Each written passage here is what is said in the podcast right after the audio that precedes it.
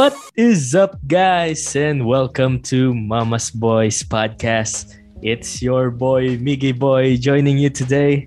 And alongside me, as always, that's Ginoong Fancha.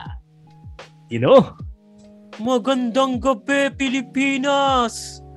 Ang pilit binabagsak! Ang pambansang ginoo ng Pilipinas! kung anong Ginoong haba ng in- kung anong haba ng intro mo dati ngayon, yun din yung kinaikli ng intro mo last time. ah. And last but not the least, ang nais ko, ang nais mo, ang nais nating lahat. Isko! Maganda, maganda, maganda, maganda, maganda, maganda, maganda, maganda, maganda, maganda, maganda, maganda, maganda, magandang gabi sa inyong lahat. And nandito po kami right. ulit sa another episodes. And sana magustuhan nyo yung episode nating bago ngayon. Let's go! Bago natin simulan muna, gusto ko lang i-shoutout si Mon Castro from Australia. Talagang taga-sugid na pa- taga-pakinig natin yan from Australia. Shout out sa'yo dyan, Mon. Shoutout din sa mga dapat kong i-shoutout. Kilala nyo na kung sino kayo. So marami kayo. Shoutout na sa inyo. Oo, kasi That's nabashis right. ko last episode na sobrang dami daw sinoutout. Discreet lang ang pag-shoutout natin. Mm. So that's right. Maraming salamat sa patuloy na pakikinig sa mga episode natin, sa mga sinashoutout natin. Patuloy-tuloy lang ang pagtutok nyo sa ating podcast channel. Malay nyo, kayo naman ang ma-shoutout sa next episode. Uh, first and foremost, don't forget to follow our channel on Spotify. That's Mama's Boys Podcast. And if you can, share na rin. It will be a big help sa channel natin. So yun nga guys, magiging maganda ang topic natin for today kasi um, all throughout our episode, nag-discuss kami ng about sa experiences namin nung bata, nung high school din. So uh, something like that. Pero syempre, uh, part sa pagkakwento natin yan, madalas yung high school natin. Kasi unang-una, dyan tayo nagkakakilalang tatlo, tama ba? Tama, tama. Mm. So, uh, pero syempre, as we move forward, guys, dadating tayo sa stage na tayo naman ay magkokolehiyo. So, madaming steps na ginawa after that nung pagka-graduate natin. Unang-una, nandyan yung paghahanap ng university na gusto mo. Kasi yung magpe-play in factor dyan yung course na kukunin mo, na gusto mo. Yung transportation, yung layo man ng school na yun sa uh, current uh, address mo. At uh, syempre, nagpe-play in factor din yung budget. So kayo guys, ikaw ba? Anong naging thought process mo moving forward after high school? Sa akin kasi, bago ako pumili ng um, college, inalam ko muna kung sino yung mga kaibigan ko na pipiliin din yung mas malapit din sa college ko or sa same um, university na pupunta namin. Siyempre, sa akin, unang-una, university yung gusto ko. Um, Matik yan. Oo. hindi naman sa ayaw ko sa institute. Pero kasi, ah pag sinabi kasi university, may UAP, di ba? Meron tayong Tama. basketball team na na malalakas, na magagaling. So sa akin, bumasi ako sa ah, pagpili ko ng university. Depende rin talaga sa mga kasama ko, yung mga kaibigan ko. Kasi ayokong ma-OP ako sa university na ako lang yung ano, na ako lang yung, nan- yung nando o na wala akong kasama na ayaw kasi ma-OP eh. So hindi ko na inano yung ano, hindi ko na regardless kung gaano kahaba yung travel time ko. Basta sa akin adventure yun eh. Yung mas mahaba yung biyahe, mas sa simula. sa simula. sa simula. Pero hindi ay, ayun lang kasi yung una ko syempre excited tayo lahat maging college. So humanap ako ng mga kaibigan ko na same university lang kami or mas malapit lang sa university na pinili ko. Mm. Then yun na yun. So naging factor ng decision making mo sa pagpasok ng college is dapat pasok sa UAAP kasi Yes. may basketball team ganun. Oo, may basketball team. Regardless kung gaano pa kalayo yung biyahe mo, gaano Oo, kalaki yung tuition fee. Oo, inisip ko mga inisip ko pa University of Mindanao eh. Charot. Oo, basta sa akin ano, um, may nire-represent, may nagre-represent sa atin bilang estudyante na kilalang team. Yan, yung napapanood Mm. natin sa TV. Yun, pag sinabi kasi ng university ka, ibig sabihin, wow. Parang iba ka, di ba? Mm. hindi naman ako, hindi ko minamalit ang institute ah. Kasi graduate ako institute eh. so, um, mas ginusto ko lang as um, stepping stone ko yung para ko para ko lang ano, para lang maranasan ko kung anong buhay ng university student. Parang ganun. Mm. Mm. Parang lahat naman tayo yung pag nagsisimula pa lang sa college, hindi natin kinoconsider yung mga biyahe, yung mahal ng tuition. Basta gusto natin kung ano yung dream school natin, kung saan tayo mag-aaral at yung kurso natin eh. Hindi pa natin iniisip yung mga consequence, di ba? Oo. Ako, ganun din yung, halos pares kami ni Isko, um, yung nagsisimula akong mag, magganap ng college or u- university, gusto ko nasa Maynila kasi gusto kong mag-explore eh. Gusto kong, para sa akin parang, ano yun, parte ng pagmamature yung mag, may kasamang adventure saka yung, pagpun- yung pagpunta sa malalayong lugar. Kaya na-excite ako nung magka-college ako kasi yung mga napili kong universities nasa Manila. At malaki rin na factor yung gusto ko parte ng UAAP. Oo nga naman.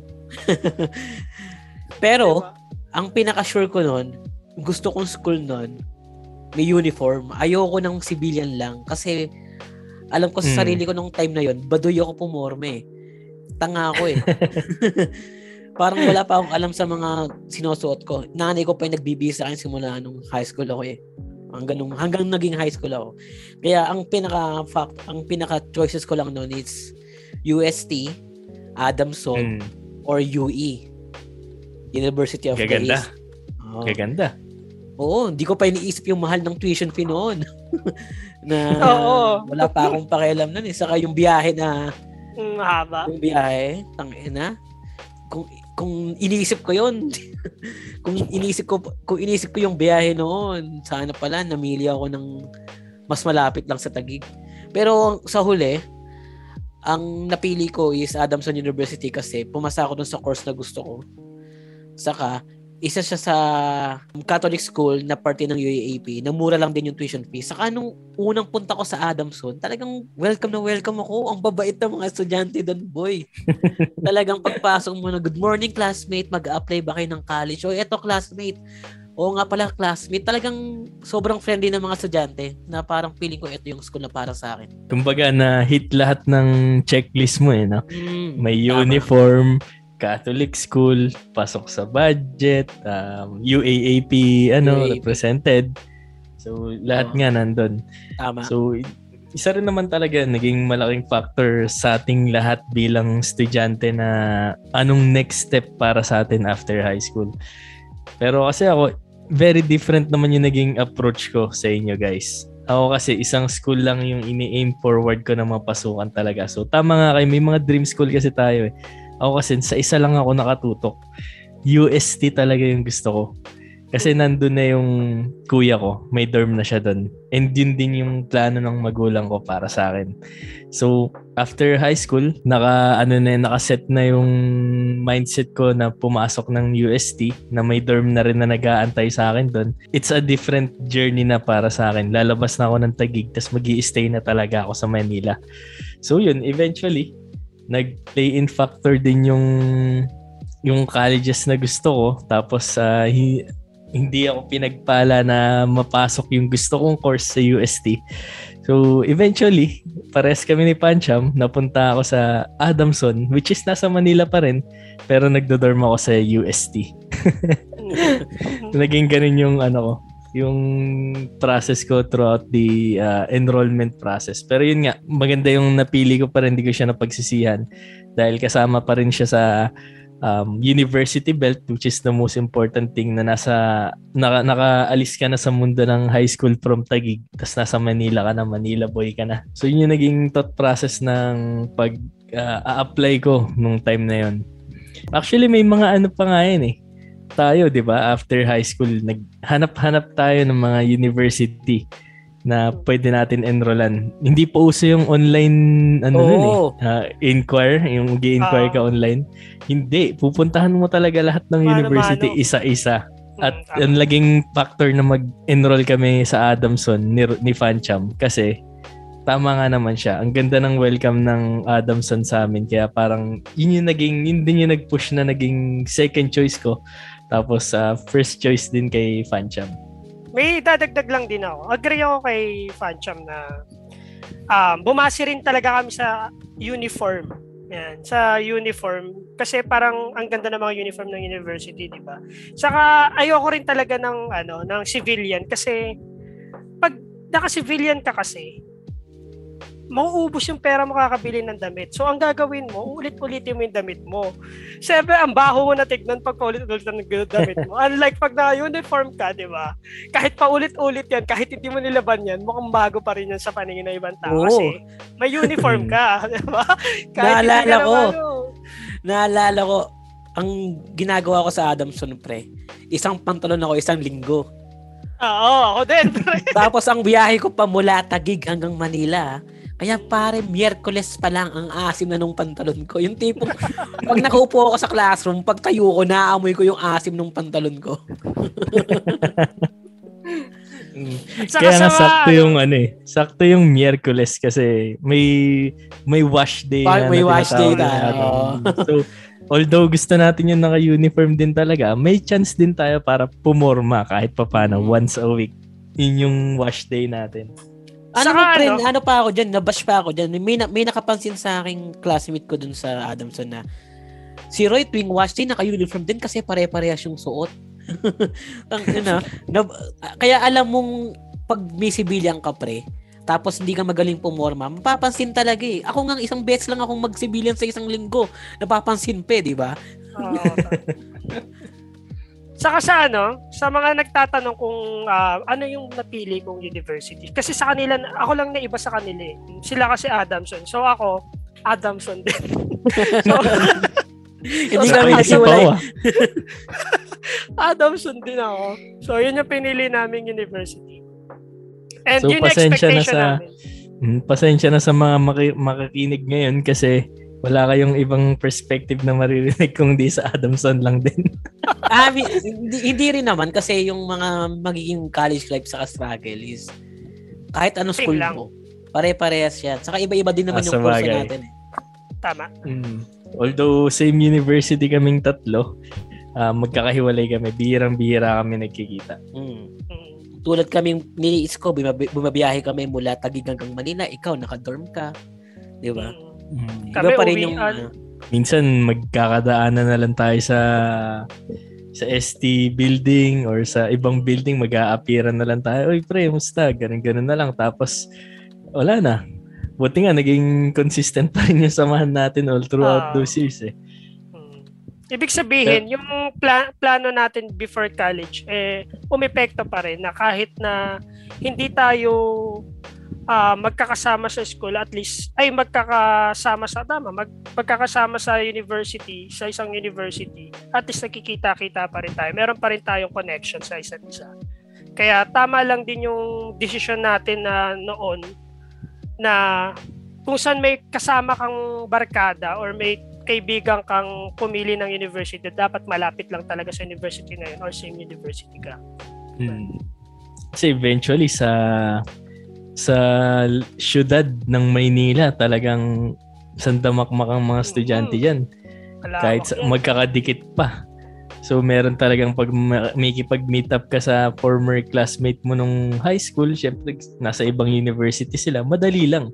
Kasi it's one jeep away lang from mm, sa Recto, Intramuros. Intramuros, oh, yun yung mga dikit-dikit yung mga na school na yun. Kastila. Hmm. Sa So, TAF, madali lang sa din yung yung, access. halos digit-digit yung school eh. Doon yung Oo, halos sa TAF. Ateneo, Lasal, tapos um, University, EYAC, Adamson, PUP, TUP. Oo nga. Kumbaga kapit-kapit bahay lang talaga. So yun nga, ah, nakapag ano ka na, nakapag decide ka na ng college na gusto mo, nakapag-inquire ka na, then ah, na-consider mo na rin yung transportation and magiging budget mo all throughout your week. Pumasok ka na ngayon sa university, start na ng classes. First day high. Ano nang mm, ano nangyari sa first day of college mo? Anong expectations mo at anong naging karanasan mo nung first day lang specifically? Mm, okay. Um, nag-obserba ako, pre. Inobserbahan ko yung mga kaklase ko. Kasi, tulad natin, sa isang, um, nung elementary high school tayo, kung sino yung mga nakita natin noon, sila-sila pa rin yung makikita mo. Kasi nga, nasa, na, nasa isang ko ano lang kayo, isang lugar lang kayo. Like, kunyari, kami, taga-tagig kami. So, yung mga Mhm. kakilala ko sa tagig, makikita ko lang din sa mga, ano, sa tagig din na, ah, na school. Unlike sa college, worldwide yan. Ay, ano yan? ah, Nationwide. nationwide. Nationwide yan. May mga taga Mindanao, may mga Mhm. taga ah, Visayas na makakasama mo na dumayo para mag-aral sa ganito. So para sa akin, na- nag nag-oobserba ako kung sino ba yung kung sino ba tong mga taong to. Plus, kasi ako, matrip kasi akong tao eh. So, gusto ko yung humor ko, humor din ng iba. So, naghanap din ako ng ka-humor ko na pagdating sa jokes, yung mga banat ng jokes, parang sa akin, kapag nagsasalita sila, inoobserbahan ko kung may punchline sila, parang ganon. Kasi gusto ko masaya yung mga makakasama ko sa ano ko sa Adamson journey ko, sa university journey ko.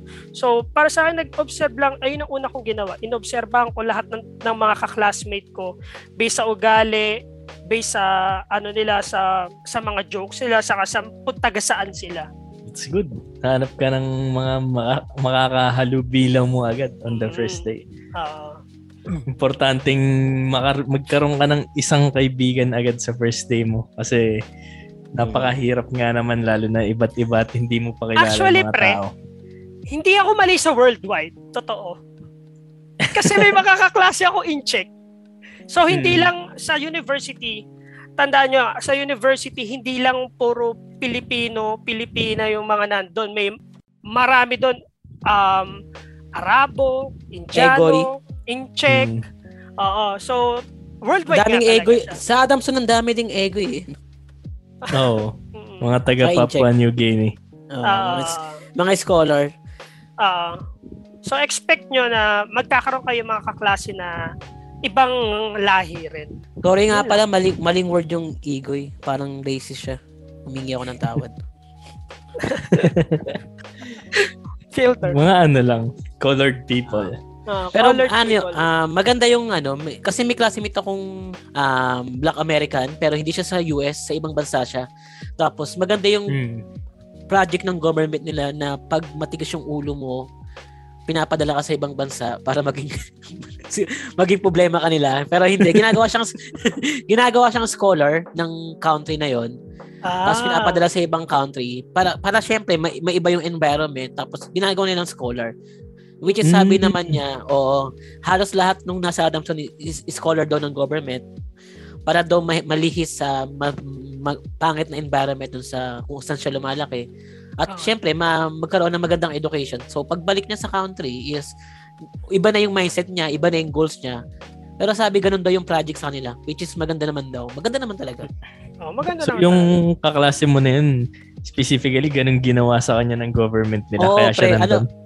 Oh, gang pa nga yun tapos sabi niya nakulong din daw siya. Saka ano siya, full tattoo siya. Talaga ang dami ng tattoo sa katawan. Kakatakot lapit. Oo. Saka mata parang siguro mga 20 plus na yun. Kasi lahat kami parang baby face, parang mukha kami ng high school eh. Ayun ang ano sa mga Pilipino, 'di ba? Parang yung mukha Mm. nila matagal na mag-matured. Tapos yung itsura niya, akala mo siya yung prop. Oo. so, yun, nandito na siya, behave naman siya. Behave, pre, mabait pa. Yung ayos yun, ang magandang ano yun. Magandang project yan. Saka isa pa, ang tawag namin talaga sa kanya, Egoy. Yun din yung gusto niyang nickname. Ewan ko kung bakit. Baka nasanay lang din. Kala niya siguro maganda. Hindi, Baka akala niya ibig sabihin ng egoy, handsome. Hindi, alam niya yon. Alam niya yung salitang egoy. Alam ko halos lahat ng Black American or yung sa country nila, egoy din yung parang word na maitim. Ginagamit. Parang hindi naman talaga siya Tagalog word. Tagalog word ba yung egoy? Ewan ko. Siguro, Tagalogs lang. Oo. Ano naman nangyari nung ano mo? First day mo? Yung first day ko kasi talagang mahihain ako nun eh. Pero kinapalan ko yung mukha ko. Nagpakilala. la- Kasi nung first day kasi, di ba sa, sa, sa university, iba-iba yung classroom nyo.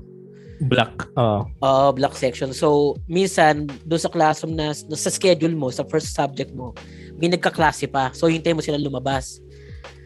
Mm. Yung nangyari sa akin is nakatambay ka. Ang daming nakatambay doon sa uh, sa classroom na sa labas ng room kung kung saan ako magpa-first class. Tapos yun, nag, nakipagkilala na ako. Uy, pre, ano ba course mo? Electrical engineering ka ba? Kasi ako, oh, ako din eh. Na eto pala yung section mo, mag-classmate pala tayo. Anong school ka galing? Sang probinsya ka galing? Ganon. Nag, nagka, Ah, so, lahat ng kaklase mo dun, hindi electrical engineering? Hindi kayo pare-pareho? pare-pareho din naman kami. Pero Hmm. Kasi yung sa building namin pre, lahat engineering courses yun. Tapos, ang daming nakatambay sa labas. So, hinahanap ko kung sino yung mga kablak ko na EE din yung course. So, eto, EE pala to. May, na, may, may mga naging classmate kaming ECE, pero hindi namin kablak, pero Mm. kinuwala yung subject namin. So, yun, nagpakilala lang, nagpakilala lang ako yun. Tapos, pero hindi ko habol yung kaibigan dun eh. Ang habol ko, yung mga prof kasi yung doon ako takot. Kasi lagi sinasabi nung high school na pag college daw, iba daw yung mga prof, mga terror daw yan. Terror na walang paki sa'yo. Na kung Oo. pumasok ka o hindi. Wala silang paki sa'yo. Hindi, hindi ka hahanapin ng prof mo kung hindi ka pumasok. Talagang it's all up to you kung papasa ka sa subject niya o hindi. Tama. Naging big lesson talaga yan. Hmm. Pero may naalala pa akong kwento mo, pre. Ang alam ko sa block nyo, puro kayo lalaki, tas isa lang yung babae. Oo, pre. Ah, actually, all, all throughout ng college life namin, puro lahi kaming lalaki saka isang babae. Yung isang babae na yon kaya siya nag-take ng electrical engineering pa kasi pinilit, pinilit lang siya ng tatay niya. Kaya nung nag, ano kami, second year, kasi pag second year, ang dami ng irig eh. Sama-sama na Mm. yan eh. May mga naligaw sa amin mga babaeng psychology para kami mga uhaw na para kami gutom na gutom na hyena na minsan lang kami makakita ng babae. Ano pag PE nyo? Kunyari, basketball, oh, group group yourself, boys versus girls. boys versus girl. Walang ganun, pre. Saka, yung PE na yan, yung pinaka-hate na subject ko eh.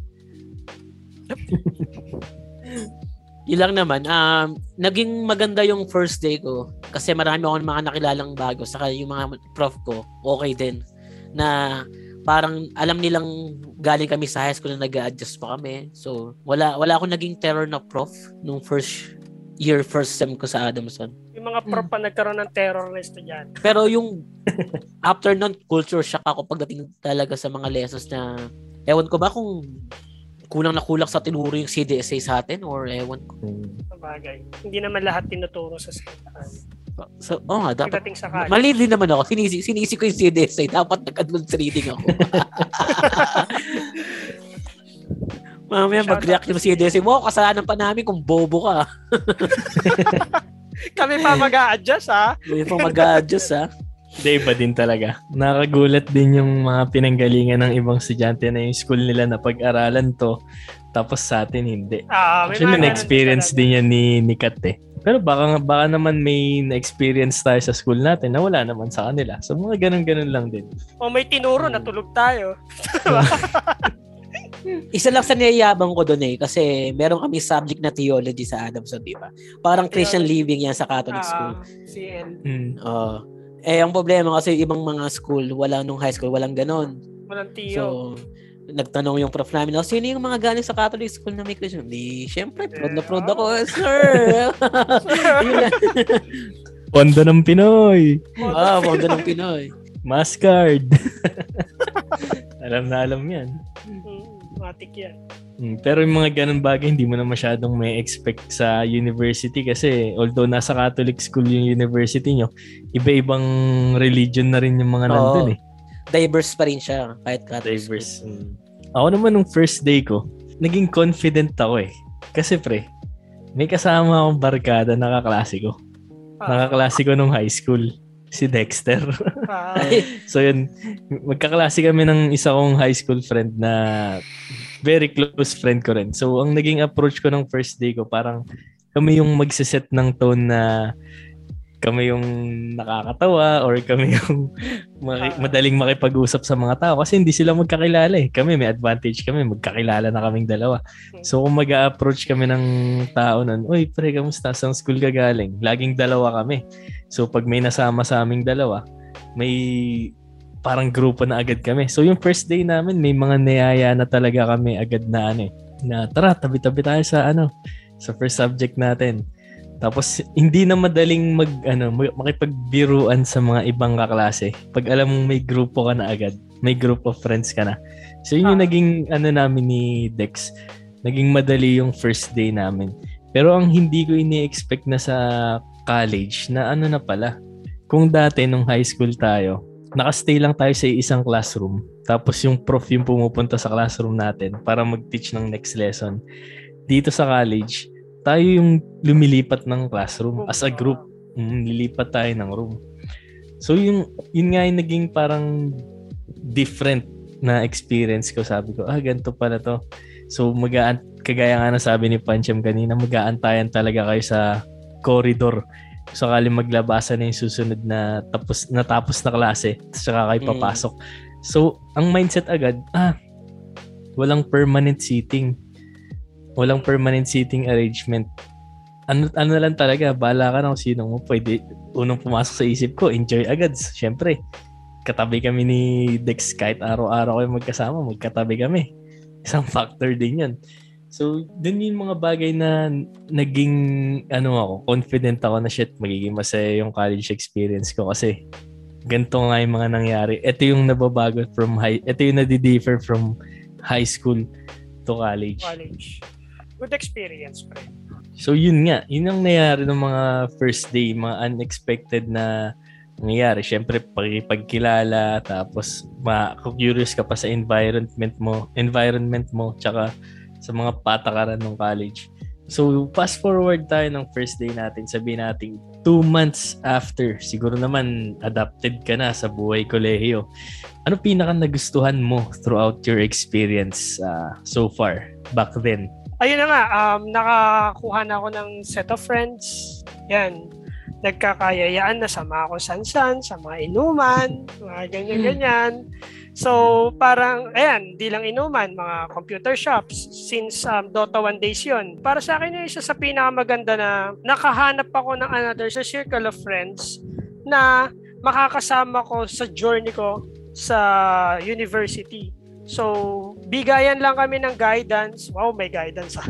bigayan lang kami ng bigayan lang kami ng ano ng guidance sa isa't isa na uh, kasama. Guidance, ah. Oo, kasama na kunwari, oh, sa tayo punta, kasama na ganito, sama, sama, sama ka sa amin, mga ganyan-ganyan. So, meron na ako mga ganong factor sa sarili ko na kahit hindi ko makita yung mga dati kong friends sa high school ko, um, feeling ko Kami. comfortable, oh, kayo, feeling ko komportable naman ako na kasama sila. So hindi na ako mawawala ng hin, walang hindi na ako mapag-iisa. So may mga kasama na ako sa mga lakad ko sa university. Yan sa mga pagpasok kung pumapasok. yun, yun. Siya, yun lang. Good, good influence yung mga naging kaibigan. Ay, sobra! Sobra, pre. Lagpas langit. sa akin naman, um, yung pinaka nagustuhan ko is yung pagiging independent sa college. Yung bibigyan ka na lang ng kasi nung high school ako, pre, service pa ako niyan eh, tapos may baon pa ako. So, wala akong parang freedom na mag-budget ng pera, na bu- bumili ng gusto kong pagkain o kainin. Kaya nung nag- naging college ako, talagang sobrang ayun yung pinaka na-enjoy ko nung time na yun kasi may allowance ako per day. Freedom. Up, oo. May freedom ako. Tapos, ang daming kainan sa Kalaw, sa Manila. Kung gusto mo magturo-turo, magkarinderya, mag-Jollibee, o kaya choking. Yung ang dami mong hmm. pwedeng kainin. Saka ang pinakagusto ko dyan, pre, yung schedule. Kasi hindi fix yung schedule mo. Meron kang araw na buong araw kayong may lesson na 3 hours per subject hanggang alas 5. Meron din naman na dalawang subject lang sa isang araw ng aga ng uwi nyo. As meron din namang isang subject lang. Ayun yung pinaka nagustuhan ko na ang aga kong uuwi, tapos maglalaro lang kami ng Dota, o kaya uwi na lang ako, o kaya mag kami. Kaya meron kami mga araw na may mga nakaschedule yung, oh, dito natin gawin yung araw na yan kasi dalawang subject lang tayo. Dagdag ko lang din, isa sa isa sa magandang um, na, uh, magandang nangyayari kapag nasa college ka na. Ano mo pre, yung mga professor nyo, as in um, yung iba sa kanila halos tropa mo na magiging tropa mo sila. May times na makikita mo yung professor na ganito, yung professor mo nagyoyosi sa ganyan, na yayayain ka rin magyosi, yayayain ka sa mga ganyang bagay na unlike na nangyayari nung high school na kapag nakita ka nagyosi or nakita mo nagyosi yung ano mo, iba yung tingin sa'yo eh. Ah, Guidance ka, or nakita mo nagyoyosi yung teacher mo na sama ng ugali na nagyoyosi yo parang ganon so ngayon sa college iba na parang makaka-jamming mo na sa mga ganyang bagay yung mga professor mo. Paglabas ng, ng, ng university, magka-level lang kayo. So, yun yung isa sa pinakamagandang nangyayari kapag college. Kasi Pero sa syempre- college, ang tingin sa'yo doon, mature ka na, yung mga maling Oo, decision mo man. sa buhay, Dependent ka na kasala- nga. kasalanan mo na yan. Oo. Mm. Pero syempre, paglabas, tropa kayo. Pero pagpasok ng school, syempre kailangan mo pa rin respetuhin na as a professor, yung professor mo. Hindi porket naka-jamming mo siya, eh, babastos-bastosin nyo na siya kasi nga, ano na nga, di ba? Magka-level na kayo. Iba pa rin yung level na... Sandugo na kayo eh. Oo, nung kala mo, tropang buo mo na, di ba? Iba pa rin yung respeto na ibibigay mo sa loob. Iba, syempre, iba rin yung nasa labas. Ikaw, paring Biggie Boy.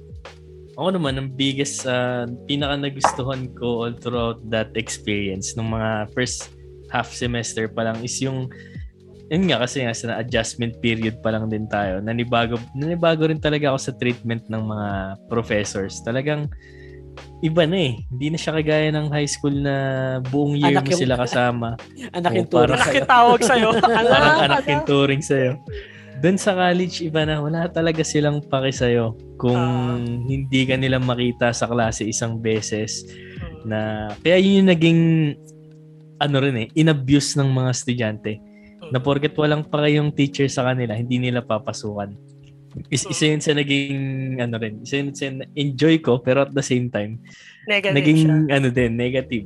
Ah. So, may mga nga, nakila, may mga kilala akong mga ganyan talaga na in-enjoy masyado yung pagiging walang paki ng Oo. estudyante. Nagiging kabuti na lang sa classroom.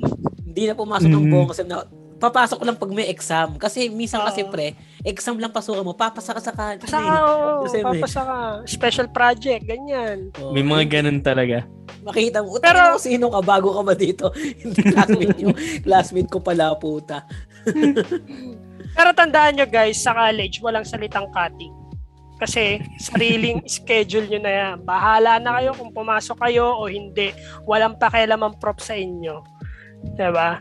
Ayun nga yung sinasabi niya. yung ano, doon na pumapasok yung responsibility mo bilang Oo. estudyante. Yung grading system kasi depende sa teacher, di ba?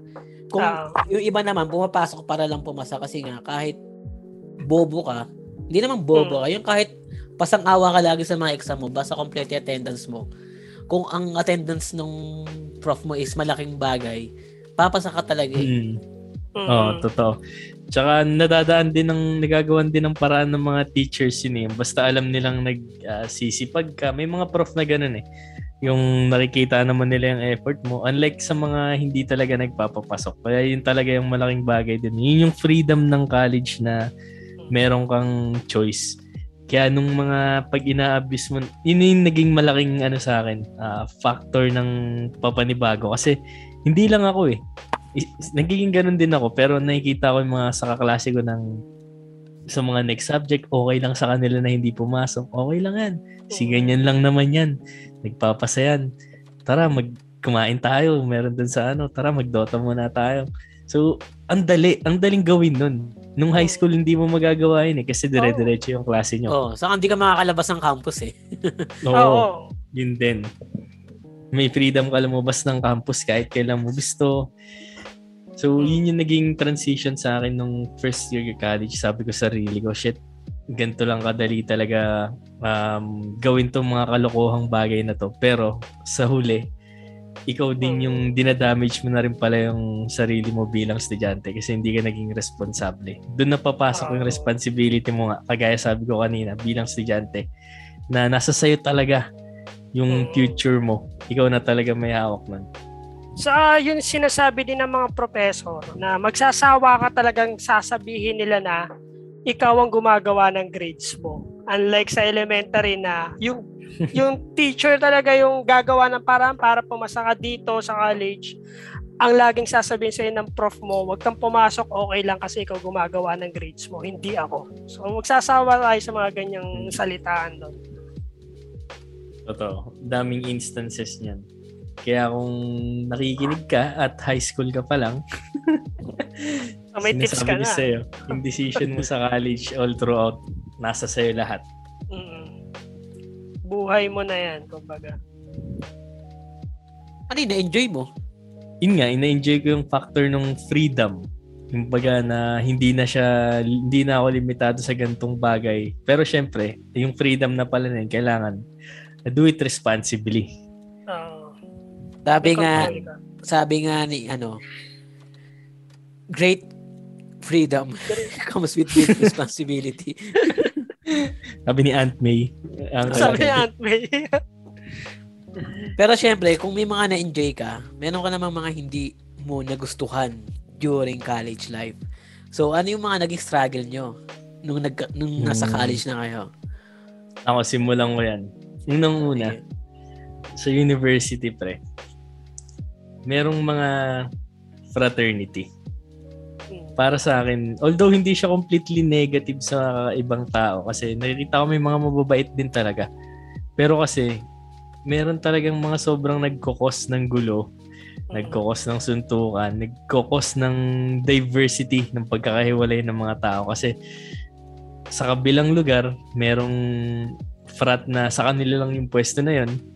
Sa ibang lugar, meron din meron ding fraternity na iba doon so bawal magtagpo ng landas yon.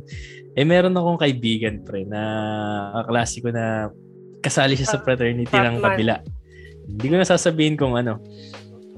Napadaan kami one time sa territory Peace, ng isang territory ng isang fraternity.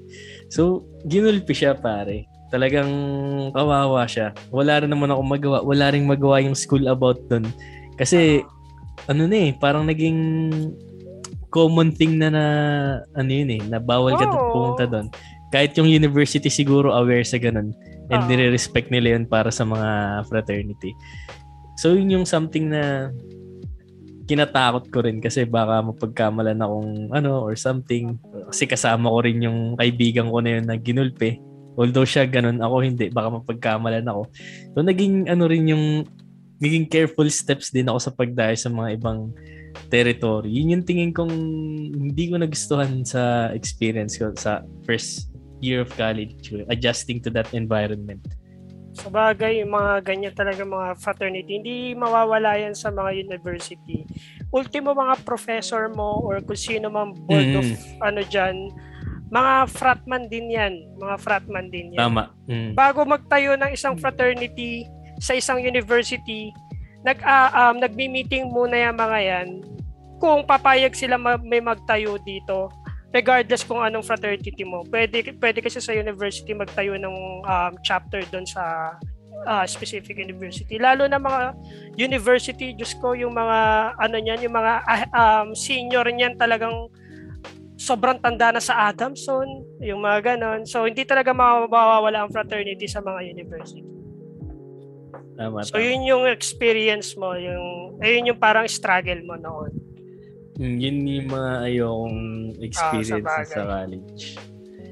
Ako naman, ang struggle ko nung college, actually, nung una, hindi siya struggle. Talagang, ano siya sa akin, talagang sarap buhay siya sa akin, kumbaga, na pumapasok ako para sa ganun.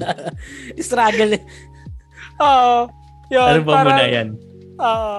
kasi, um, aside sa Dota, nag-improve din yung skills ko sa bilyar. Kasi lagi ako nasa bilyaran. Ang pinakamalala, doon ako natutong uminom ng malakas. So, na, na sa University Belt, hindi mawawala ang mga bar dyan. Sobrang daming bar dyan. Nahihikayatin ka talagang, hihilahin ka talaga ng kaluluwa mong pumunta dun sa bar. Kasi nga, marami kang makikilala mga estudyante pa. Plus, Mga showties, mga showties. Oo, oh, mga shotties, mga ganyan, mga konyos. Doon mo makikilala yung mga yan. Plus, kasi, para maging komportable ka sa isang mga katropa mo, para sa akin ah, sa inuman mo siya makikilala eh. Kumbaga sa akin, doon ko nakilala yung tam, mga talagang ugali ng mga naging kaibigan ko sa inuman. Though yung mga kaibigan ko naman ng college is sobrang bait naman talaga. Wala akong masasabi doon. Talagang hindi ka iiwanan sa lahat ng bagay. So, noong una, masaya-masaya pa ako noon kasi, Diyos ko, gabi-gabi, hapon pa nga lang eh, nandun na kami sa bar, di ba? Parang, May araw pa. oo, may araw pa Oo, araw, may araw pa, alas stress pa lang, bukas na yung mga bar doon, nangihila na doon. So, naging struggle na rin siya sa akin kasi nga, parang naging ano ko na siya, addiction ko na yung pagiging bar. Sa kanilang tat, sa aming tatlo, ako talaga yung talagang hindi umano sa bar, hindi umano Ikaw yung sa bar. nanghihila. Ikaw pa rin Oo, ako yung nanghihila. nanghihila. So, hinila ko rin sila sa mga bar na, ayun nga, yun yung naging struggle ko na hindi na ako talaga nakakapasok sa school. So, ang almusal ko, Dota 1. Tapos, ang tanghalian ko, bilyaran. Tapos, ang hapunan ko sa mga bar. So, hindi ko na talaga Mm. kilala yung Adamson. oh, puta, hindi ko na kilala yung Adamson. Kaya, sa akin, ah, Anong year yan? First sem, second sem, third sem? lahat ng SEM, Talagang hindi ka pumapasok. Hindi talaga, pre. Hindi talaga. Hindi talaga ako pumapasok sa college nun, sabi ko sa'yo. Pumapasok Ina. lang ako sa pumapasok lang ako sa Adamson nun para maggaya mag-inom sa mga bar. After nun, may dumating pa nga time na lasing ako pumasok ako. Pero yung mga professor, wala silang paki kung lasing kang pumasok. 'Di ba? As long as wala kang ginagawa, oh, attendance pa rin. Attendance pa rin. Oo. as long as wala kang ginagawang kalokohan sa classroom niya, wala silang pake doon. So para sa akin, yun yung struggle ko, yung mga bisyo ko dati, naging Ah. addiction ko. Okay lang naman na may na may bisyo ka. Basta yung responsibility mo big- bilang estudyante, nagagampanan mo. Kamusta Yun naman na yung mga nga grades eh. mo noon? Ilang subject ko noon? 11 ata subject ko noon. Isa lang Oh. pinasa ko. Theology pa. Theology. Theology. Theology pa. Oo, kasi Catholic Pinasa ka pinasa ka kasi katoliko ka. Oo. Oo, mascard, mascard. Hindi, parang yung, yun. yung sinasabi ko kanina earlier na meron ka talagang freedom pero you have to ano, Mm. do it responsibly. Oh, kaya rin siya naging struggle sa akin kasi nga hindi ko na nagi, hindi na ako nagiging responsible.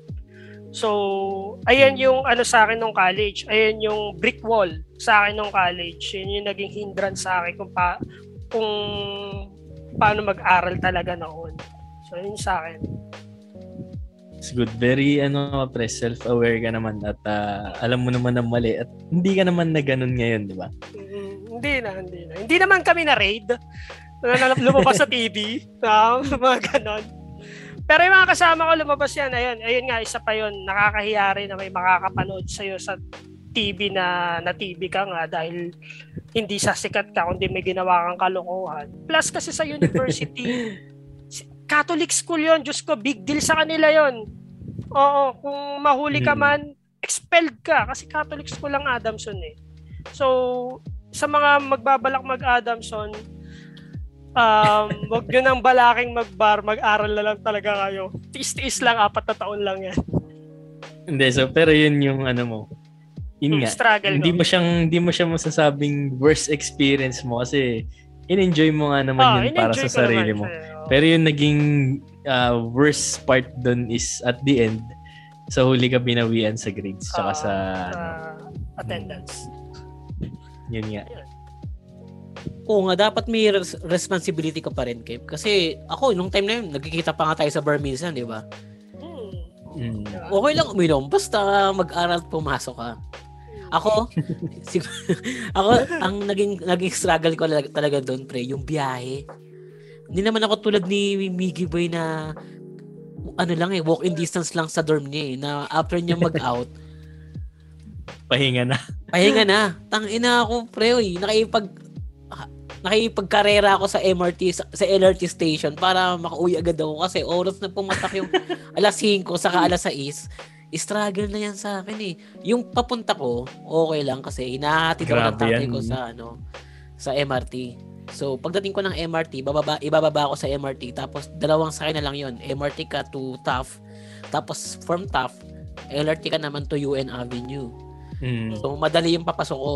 Yung pauwi ko talaga yung struggle na LRT, MRT, tapos magji-jeep pa ako ng, pagbaba ko ng Guadalupe MRT, magji-jeep pa ako ng Pateros. Pagdating ko ng Pateros, isang jeep pa ulit papuntang bahay. Kaya, Then, alam mo pre, hindi ko makakalimutan kung ilan yung total of rides natin papunta ay pauwi. Anim. Anim na sakay bago tayo Oo. makauwi. Yun. kaya nga number buti. of hours na nasasayang. Oo, nasasayang. Yung iba nakahiga na sa mga kama nila, ako nasa biyahe pa. tapos kasabay mo mga talagang amoy kahapon, mga pang bardagulugan, pang bardagulan na yung amoy. Mm, Pagod na pagod ka talaga eh. Rush hour eh. Lahat kasabay mo eh. Buti na lang, na-discover natin, na- na-discover natin di ba yung ano, Pedro Yung- Hill. Pedro Hill na biyahe. jeep papuntang C5. Nabukasan yung biyahe natin. Pero nakakapagod pa. Noon nga eh, kasi pag Friday, nagiinom kami ng mga friend ko. Hindi ko alam paano ako nakakauwi ng lasing na lasing ako tapos ganun kahaba biyahe ko eh. Yun.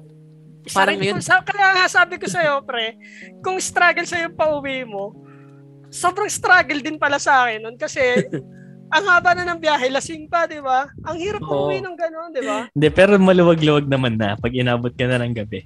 Oo, yun Oo, nga, eh, gabi ka inabot. Eh, Hindi na yung kagaya ng kasabayan ng rush hour. Mm. Eh, tama ngayon- nga yung sinabi ni Pancham. Iba nga, tayo na umagang umaga gigising tapos may pagsabayan sa rush hour ng pasok. Yung bagong ligo ka tapos ang ganda pa ng uniform mo. Pagpasok mo ng MRT, ang Oh. linis-linis mo. Tapos paglabas mo parang kang nakipag-gera sa ano. Baka nang pauwi. Mhm. Pauwi ka na agad. Grabe yung siksi ka nun. Mm. Ah, grabe din Talagang talaga yung biyahe. yung biyahe nun. Oo, Kaya ngayon. Ngayon nga, pag umiinom ako, hindi ko na kayang bumiyahe. Talagang, kung may tutulugan ako, matutulog ako. Kaya mag-grab na lang ako eh. Mm. Saka isa pang struggle, pre, dagdag ko lang. Isa pang struggle sa ad- ah, sa university natin, sa Adamson, sa vicinity ng Adamson. Kapag umulan. Kapag umulan doon, baha agad. So, ang Hmm. mangyayari, Oo, um, yan it's pa. either, Ang ina, oo, it's either lulusong ka sa baha or magpapalipas Ah, ka. magkuku- hindi, magkukuliglig ka na ka- kamahal. Yung kuliglig po is para siyang tricycle ng Maynila na kaya siya kuliglig kasi dimotor po siya ng parang bar, ano, bangka. Hmm. So yun, makakalusong sa mga baha-baha yun. Sobrang mahal ng ano no, single noon, mas mahal pa sa taxi. Sabihin natin ang tawid mo parang sobrang saglit lang parang wala pang 3 minutes yung ano mo lalakarin o 5 minutes yung lalakarin mo. Ang single sa kanila doon 90, 90 pesos agad. Kaya struggle is real talaga kapag umulan sa university. So sobra, sobrang dumi pa ng tubig pag baha. Yung isang friend ko nga nalaglag sa manhole eh. Kasi hindi na namin makita yung ano, hindi na namin makita yung daanan. May bukas pa lang manhole. Kaya pala yung katabi ko nawala. Bigla, ayun pala nalaglag siya sa manhole. So, ang dumi, oh, ang dumi ng tubig kasi sa Maynila. Kasi sobrang Oo. sikip din talaga sa Maynila. Sino Marami meron pwedeng panahon na yan? Tang ina, Ha? Lim, si Lim yan, si Lim yan eh. Si Lim ang Si Lim. mayor Oo, niyan si eh. Lim. Oo, si Lim. Oo, si Lim yan kasi yun din yung nangyari yung Luneta Massacre eh. Si Lim nga yan. So yun, struggle talaga sa university pag umulan. Onting ambon lang, baha agad sa university. Yun yun. Yan. Saka Kaya, isa pa. magdodorm kayo. Oo. Ay, mi- makikitulog kami kay Miggy Boy. Parang gano'n. Ewan ko ba ba't hindi nyo ginawa yun? Ay, Makitulog alam sa eh. akin. Hindi ako, ko plano ko, plano kong gawin yon Sa Ay, second hindi kasi sem. ano din eh. Kasi papasok din kayo ano wala namang kayo uniform sa amin. Ako, kaya nagawa ko yun kasi hindi naman ako pinapumapasok, pinapapasok. Oo, kaya nagawa kong Hmm. mag-dorm mag makidorm kay Miggy Boy nun. Kaya kung may listener tayo magka-college pa lang, kung malayo ang college nyo, mag-dorm na lang kayo. Ah, best option nyo talaga is mag-dorm talaga kayo. Ang laking tulong. Laki- O kaya sa- best Oo. best friend ninyo yung alam nyong magdodorm. Pwede rin yun. Oo. Kasi parang ano rin yan, may, may improve mo din yung sarili mo yung pag naka-dorm ka. Kasi feeling mo ano ka na eh, super independent ka na eh na nung college. eh. Kasi nga, wala Mm. nang magulang sa'yo na nananaway, na masabing matulog ka na, umuwi ka na. Buhay mo na yan eh. So, ang ah, parang mag-i-improve din yung sarili mo pag naka-dorm ka. Saan yung ano? Yung, Tsaka ako na-convince, na-convince ko yung magulang ko or na-convince ng kuya ko yung magulang ko na pag-dormin ako kasi syempre yung amount of time na nasasayang tsaka yung pamasahe calculated din naman sa Oo. i-rent nyo sa dorm. Kaya malaking madami diyan sobra sa university na yan kahit saan ka pumunta may bed space, may room for rent. So yun, di mo rin maano talaga. nabubuntes. Magandang malaking bagay dorm. Hindi, doon, doon kayo sa dorm na medyo strict para rin sa sarili nyo. Yung, yung uwian, yung hanggang 10 ka lang. Curfew. May Oo, curfew. may mga dorm kasi na may mga curfew. Yun, yun yung mga piliin nyo. Wag yung sobrang open na dorm. Hindi, Sige, Hindi, ma-share ko ano- lang din siya sa mga experience kasi feeling ko kulang yung na-share ko bilang sa fraternities lang eh. Yung ano rin siguro, ah, yung grading system ng college. Tama. Isa rin something na ibang-iba nung high school. Dati kung pumasok ka lang, may ano ka na eh, may 75 ka na. Ah, eh yung dito talaga sa college, pag kulang ka or may hindi ka na ipasa, talagang ihahabol mo siya. Kailangan mong habulin in some other ways yung na mismong ah, grade at kung assignment pa yan or quiz. Ang maganda pa rito kasi, hindi ka nila i-convince na ano eh, na aralin mo tong lesson na to. Kaya dapat mag-aano ka talaga, magsusumikap kang maaral talaga yung topic na na-discuss nyo. Kasi hindi ka nila ididiin na kagaya nung high school tayo na pag-aralan nyo to, lalabas to sa exam natin. mm, Doon hindi. Kung ano yung diniscuss talaga nila all throughout, dapat alam mo, dapat nabigyan mo ng chance na mabasa. So ah, yung grading system talaga napakahirap din. Yun din yung naging struggle ko na shit, kailangan talagang mag-aral ka ng on your own time kahit 30 Ah. minutes or 1 hour. Saka, zero talagang score mo. Kasi zero base yun. So, yung pinabagsak mo, walang 64, walang 65, zero talaga. so, Oo, yun yung, ang hirap, ano, mal- ayun yung masakit. Oo. Kaya imbis na, um, ang gawin mo na lang, i-drop mo na lang yung subject kung ganun lang din. Oo, kesa mag-reflect yan sa ano mo, sa grades mo. Mahirapan ka pa mag-re-enroll next sem, i-drop mo na lang. Kasi mas maganda yung, oo, mas maganda pa rin tignan yung drop kesa sa zero. Oo, ayun yung ano doon. Kesa sa field. Oo, sa field. Ang isa pang hu- struggle ko talaga, PE. Ayun yung pinakaayaw kong subject eh. Unang-una, hindi ako, hindi ako physically fit. Saka, Mm. sa college kasi, di ba, since malayo yung bahay ko, dala-dala ko pa yung PE uniform ko. Oo. Yung struggle din sa biyahe, sa bag. Kaya ang ginagawa ko lang, pre, suot ko na yung jogging pants ko sa loob. Tapos sinusuot ko yung school pants ko. Tapos ah. yung yung rubber shoes ko kasi noon, kulay black. Kaya sinusuot ko na rin. Mm.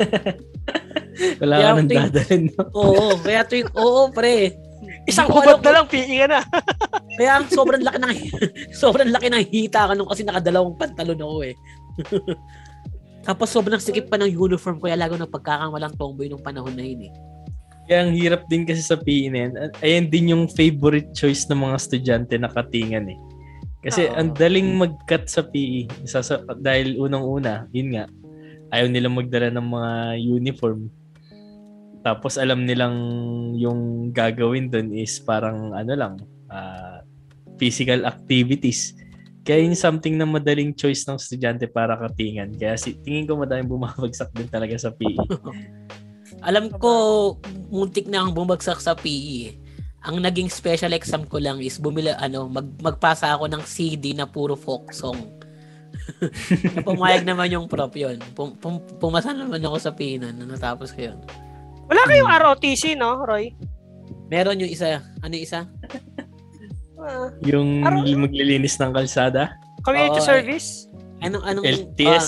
ah, LTS yung sa. LTS, Tuwing- LTS. Tuwing, tuwing Sabado. Kaya ang pasok ko naman dito Saturday. eh.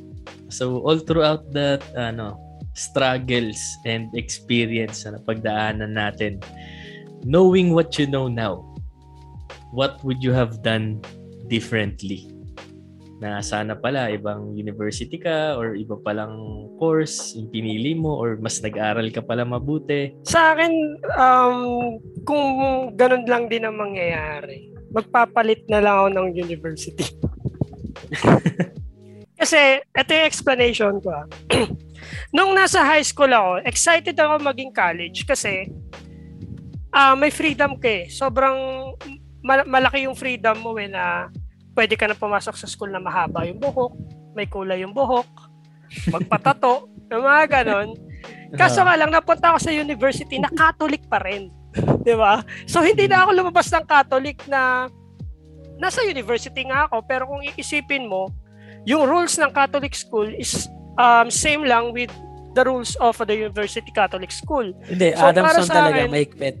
Oo, Hmm. mahi- mas mahigpit ang Adamson kasi yun, since the university na siya, respected ano rin siya, respected university kasi isa siya sa pinakamatatandang university. So para sa akin, hindi ko nagawa rin yung mga gusto ko na kailangan may haircut ka pa rin, kailangan walang kulay yung buhok mo, kailangan white yung socks mo. Parang hindi hindi ko naranasan yung freedom na um, pumasok man lang ng kahit may kakaiba sa sarili ko. So, kung, siguro kung papipiliin ako, mag-FEU ako. Kasi, ang lakas makapogi ng uniform ng FEU, ang lakas makaganda ng yung ano. Tapos may Mga freedom talaga sila. Bro, Saka may mas- freedom mas- talaga sila. Saka mas madali daw pumasa. sa dali pumasa. Oh, may tanong ako. Doon ba sa Adamson, wala bang, hindi ba pinapayagan mag-cross-dress doon? Ng mga Bawal. LGBT? Bawal na bawal na bawal sa Catholic school yun. Bawal nga may kulay yung buhok ng lalaki doon, saka bawal mag-crossdress eh. Ay, bawal din mag- mahabang buhok eh. Kung Oo. gusto mong mahabang buhok ka, dapat meron kang exemption. Ku- Kunyari, ri- bawal sa religion mo. Pag sa Oo. Muslim kasi pwede. Pag mga Muslim kasi pinapayagan hindi magpagupit kasi nga bawal, meron daw siyang parang depende sa Sacred panata mo eh. meaning, ganun. Oo. Mm. Yung kakilala ko, mahaba yung buhok niya kasi malaki yung isa niyang tenga. Parang may sakit siya sa tenga. So, kailangan niya magpahaba ng buhok para may tago yun. Pero kung cross-dress, bawal na bawal sa Adamson yan, sa university ng Adamson yan. Dahil Catholic school nga sila. So, sa FEU, pwede yan. Pwede. Kasi may community sila doon ng mga LGBT ng mga LGBTQ doon na pwede sila mag-cross-dress. So, para sa akin, yun yung gusto kong balikan at mag-aaral lang ako maigi. Yeah. Hindi yun. na magbabar, hindi na magbabar, Parang- hindi na ako bibili. Parang yun pa yung ano, yun pa yung bonus ah, yung mag-aaral. Oo, Oo, kumbaga Pero yung importante, Oo. yung makaalis sa Catholic. parang reward ko na lang sa sarili ko yun na ma- ah, ayun na lang yung motivation ko na mag-aaral na ako basta may bago ako sa may bagong look ako sa sarili ko. So, yun yung para sa akin. Hype ka. Kasi Catholic, Ako rin Catholic. siguro. Same case ko. Sana mas nag-isip ako ku- kung anong school yung pipili ko. Sana mas malapit yung pinili ko. Saka yung Gawa kurso na Ah, tama, biyahe. tama. oh, saka yung kurso na gusto ko. Ang una kong course na kinuha, guys, is electrical engineering. Dahil yun yung gusto ng papa ko. Pero after two years, nag-shift ako from electrical to computer engineering. Mm. Kasi bumagsak ako. Pero yung pagkabagsak na yun, sinadya ko yun kasi gusto kong mag-send ng message na hindi to yung gusto ko. Kasi halos yung subjects naman ng mga engineering is pare-parehas lang. Magkakaiba lang yan sa last, yung sa major ng field. So, Mm. nung nag-shift ako ng course, lahat naman nung, ang binagsak ko nun is physics. Nung nag-shift ako ng course, pinasok ko yun ng sobrang nadalian lang ako. At natapos ko yun kasi nga, gusto ko na yung course ko eh, computer engineering na eh. So, mas more na sa computer, kaya yun lang yung naging pinagsisiyan ko. Sana sa una pa lang is sinunod ko na yung gusto ko and pinili ko na yung school na pabor sa akin lahat. Mm. Pero kung papipili na ako kung babalik ako sa college or hindi, hindi na ako babalik. Never na akong babalik. Ang hirap. Mas na-enjoy ko na yung nagtatrabaho ngayon. Yung iba sinasabi na mas masarap mag-aral kaysa magtrabaho. Mga sinungaling Oo, yun. Balik, Mas masarap magtrabaho kaysa mag-aral. mag-aral. Siguro Tama. kung sobrang dali yung course nila, nasasabi nila yon. Tapos yung yung mas mahirap yung work nila ngayon. Pero para sa akin kasi mas masarap mag sa trabaho nga na kaysa mag-aral do sa experience ko. Ah, Lalo na pag gusto mo pa yung ginagawa mo. Oo. mm. Ayoko nang bumalik sa college. Never again. Never again. Never again. Totoo, totoo. Sa akin naman, parehas din sa inyo. Ah, yun, yun nga din naman, very common answer talaga na mas pagbubutihin yung pag-aaral. Siyempre, eventually, looking back, sana pala mas ginalingan natin. Pero yun nga rin, ako din, sana pala nag ah, pinili ko yung course na gusto ko. Kasi ako talaga, hindi ko talaga alam. May, darating talaga sa point na may hirapan ka pumili ng course na gusto mo eh, kasi hindi mo talaga alam. That would determine your future na kasi. Kaya naguluhan talaga ako. So yung airpot ko yung pumili ng course ko. And nung una, sabi ko sige, hinayaan ko siyang yun yung kunin ko which is yung financial management. Gusto ng dad ko mag-finance ako. Eh hindi ko siya nagustuhan. Mm. Kaya eventually, nag-drop out ako sa course na yun. Tapos, uh, nag-marketing ako, which is mas okay naman para sa akin. Pero knowing what I know now, sana pala mas sinunod ko yung gusto ko talaga in the first place. Para hindi na ako nag uh, nagkalo nagkandalo ko. So malaking bagay talaga na yung papasukin mong university or yung course na gusto mo is yung yung gusto mo talaga, yung ikaw may gusto, hindi yung gusto ng magulang mo Ah, or hindi yung nandun yung madami kang kakilala na kaklase kasi that would determine the rest of your life na. Yun na yung kinreate na path mo para sa sarili mo. So yun din yung advice ko para sa mga naghahanap ng mga college tsaka course na hinahanap nila. Kailangan talaga yung gusto mo. Kahit low paying pa yan. Basta ah, gusto mo yung ginagawa mo at the end, dun ka. mm. So doon pumasok yung pag-ano ko, pag-film school ko. Nag-film school ako para lang masundan yung passion ko. And eto, nagpa-podcast podcast ako, nag-edit ako tapos eh, parang hindi lang ako nag-work. May-enjoy ko lang talaga siya. So, yun, malaking bagay yun. Okay.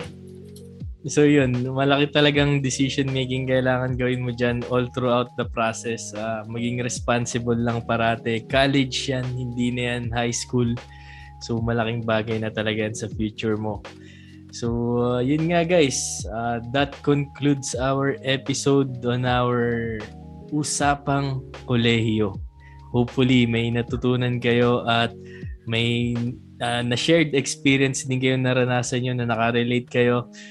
And so ayun, yun lang masasabi ko about that. Isko? Okay. Um, salamat sa mga nakinig and um, I hope may nakuha kayong mga idea sa amin pagdating sa mga university or college life. And syempre, iwan ako kayo ng tip bago tayo magtapos. So para sa akin, huwag niyong piliin yung course na tingin niyo fit in kayo. Um, piliin niyo yung course na kung saan kayo sasaya. Kasi pag na-enjoy niyo isang bagay, tatagal, tatagal ka dyan sa kasisipagin ka. So para sa akin yon and this is Isko signing off. Yan. Nasabi na rin ni, ni Scott, ni Mickey ba yung mga gusto kong sabihin? Yun lang.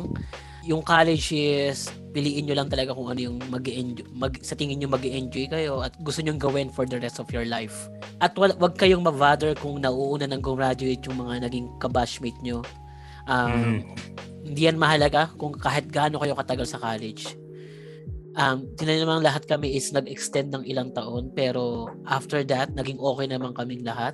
At lahat kami nag enjoy sa profession namin. Siguro sa next episode is makakwento namin yung corporate life namin. Yun lang.